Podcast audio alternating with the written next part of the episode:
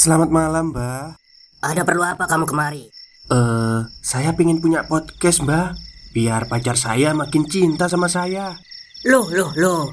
Mau bikin podcast kok tanya dukun? Sekarang kamu download aplikasi Anchor.fm. Di situ kamu bisa buat podcast gratis dan podcast kamu bisa didistribusikan ke platform mana pun. Dan di aplikasi atau website Anchor.fm juga terdapat fitur-fitur yang memudahkan kamu untuk membuat podcast. Oh, gitu ya, Mbak. Kalau gitu, saya boleh minta password wifi-nya, Mbak. Buat apa? Buat download Anchor.fm, Mbak.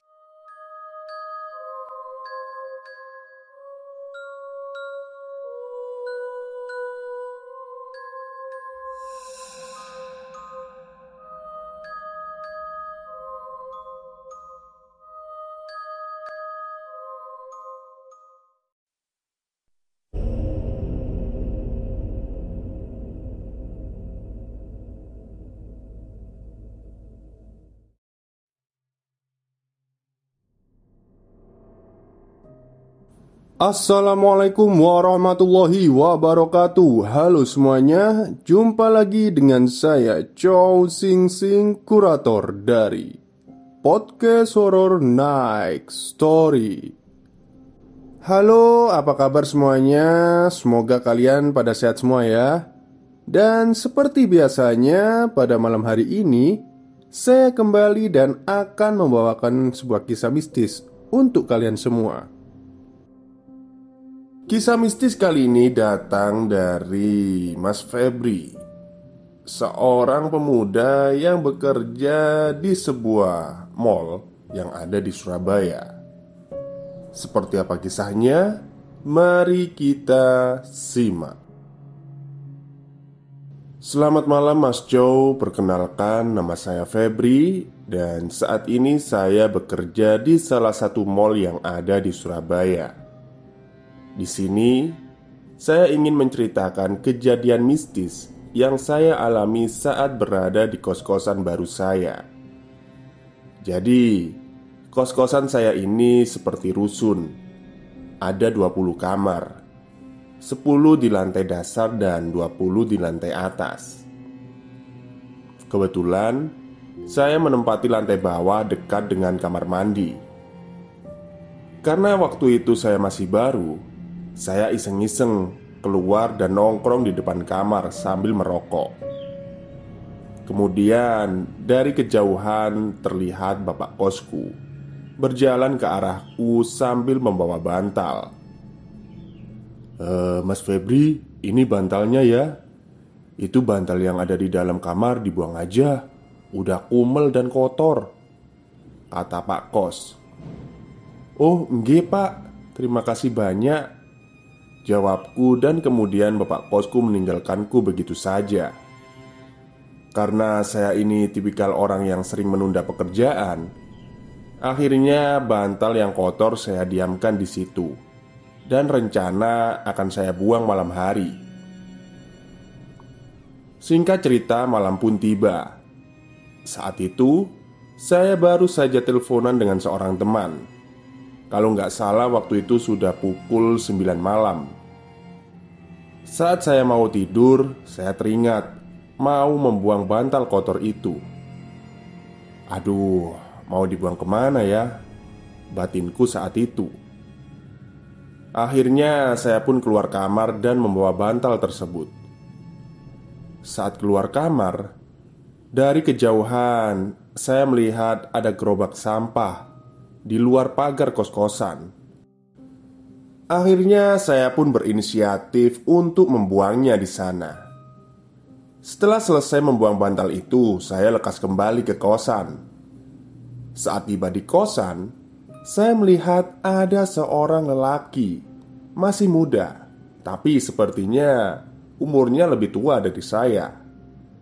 Dia duduk di depan kamar yang ada di samping kamar saya. Saya pun menyapanya. Malam mas. Sapa saya. Malam juga mas. Balasnya.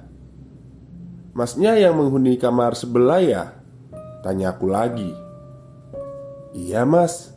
Saya yang menghuni kamar ini Katanya. Akhirnya malam itu kami ngobrol. Kebetulan saya itu orangnya gampang akrab sama orang lain. Dan tidak terasa waktu sudah menunjukkan pukul satu dini hari.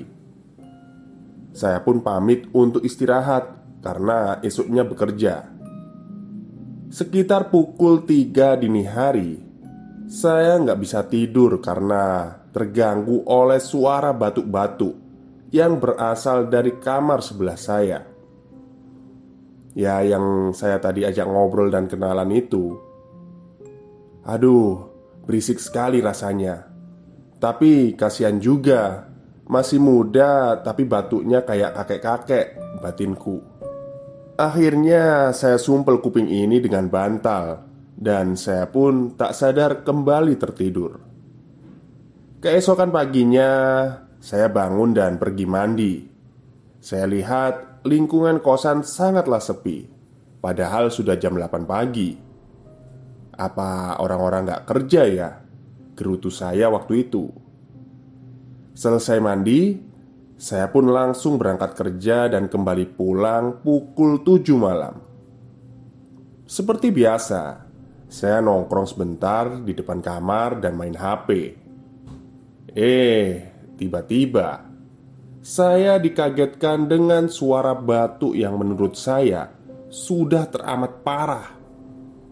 Dan suara itu berasal dari sebelah kamar. Saya lihat jendela kamar sebelah ini gelap. Masih jam segini kok udah tidur ya masnya? Apa mungkin karena dia sakit? Kata saya dalam hati. Ah, sudahlah masa bodoh pikir saya dan kembali bermain HP. Singkat cerita, sudah seminggu saya merasa tidur saya terganggu oleh suara batuk yang parah itu. Ya, tapi mau gimana lagi? Wong orang sakit masa dilarang. Tapi saya juga terganggu.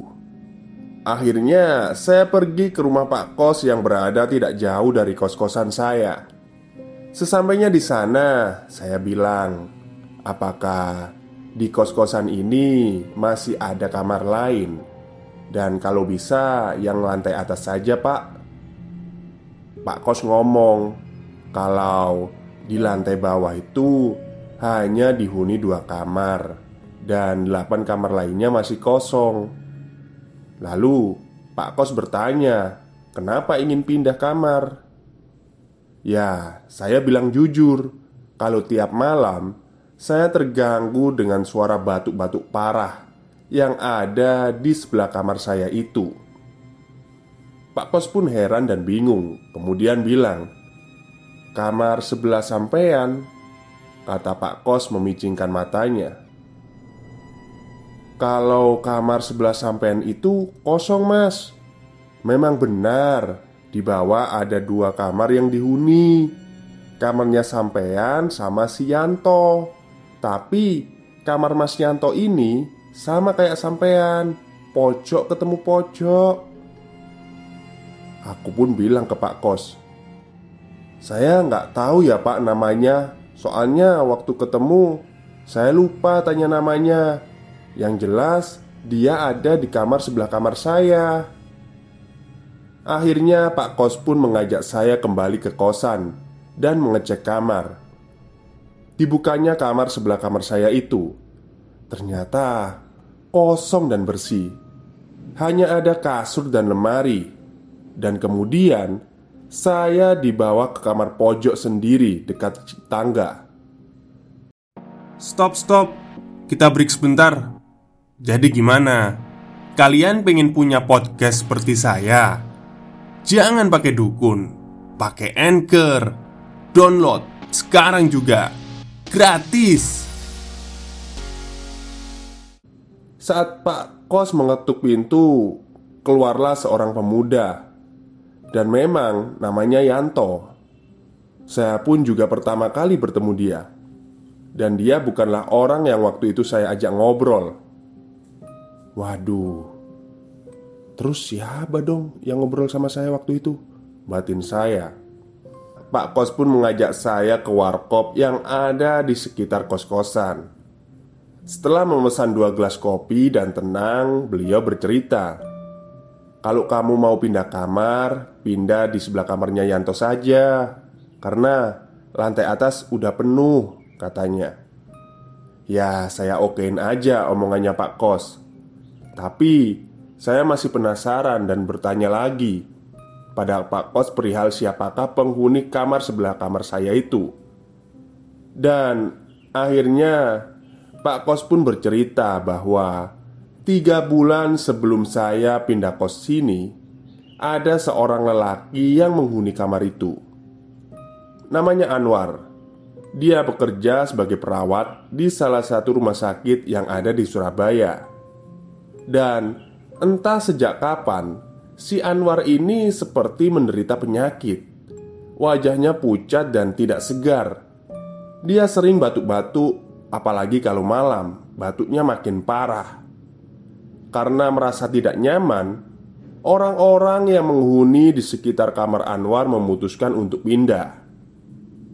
Pak Kos tidak bisa berbuat apa-apa. Dia juga merasa iba sama si Anwar ini. Tidak lama kemudian, si Anwar ditemukan tewas dengan posisi duduk di depan kamarnya.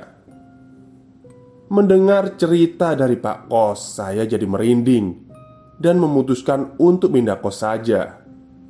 Untungnya, Pak Kos ini orangnya maklum dan mempersilahkan saya untuk pindah ke kosan lain.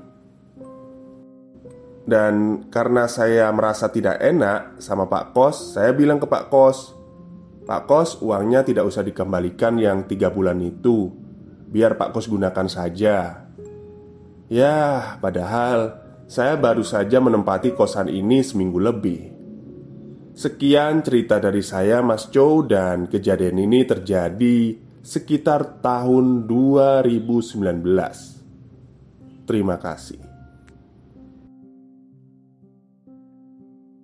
Oke, terima kasih kepada Mas Febri yang sudah mengirimkan pengalaman mistisnya ya pada podcast Horror Next Story. Dan sepertinya memang 2019, saya nggak tahu bulan apa. Covid itu kan 2020 ya? Eh, iya 2020 kalau nggak salah ya. 2020 awal. Apa mungkin perawat itu sudah terkena COVID atau gimana? Ya saya nggak tahu Oke mungkin itu saja Cerita dari saya pada malam hari ini Kurang lebihnya saya mohon maaf Wassalamualaikum warahmatullahi wabarakatuh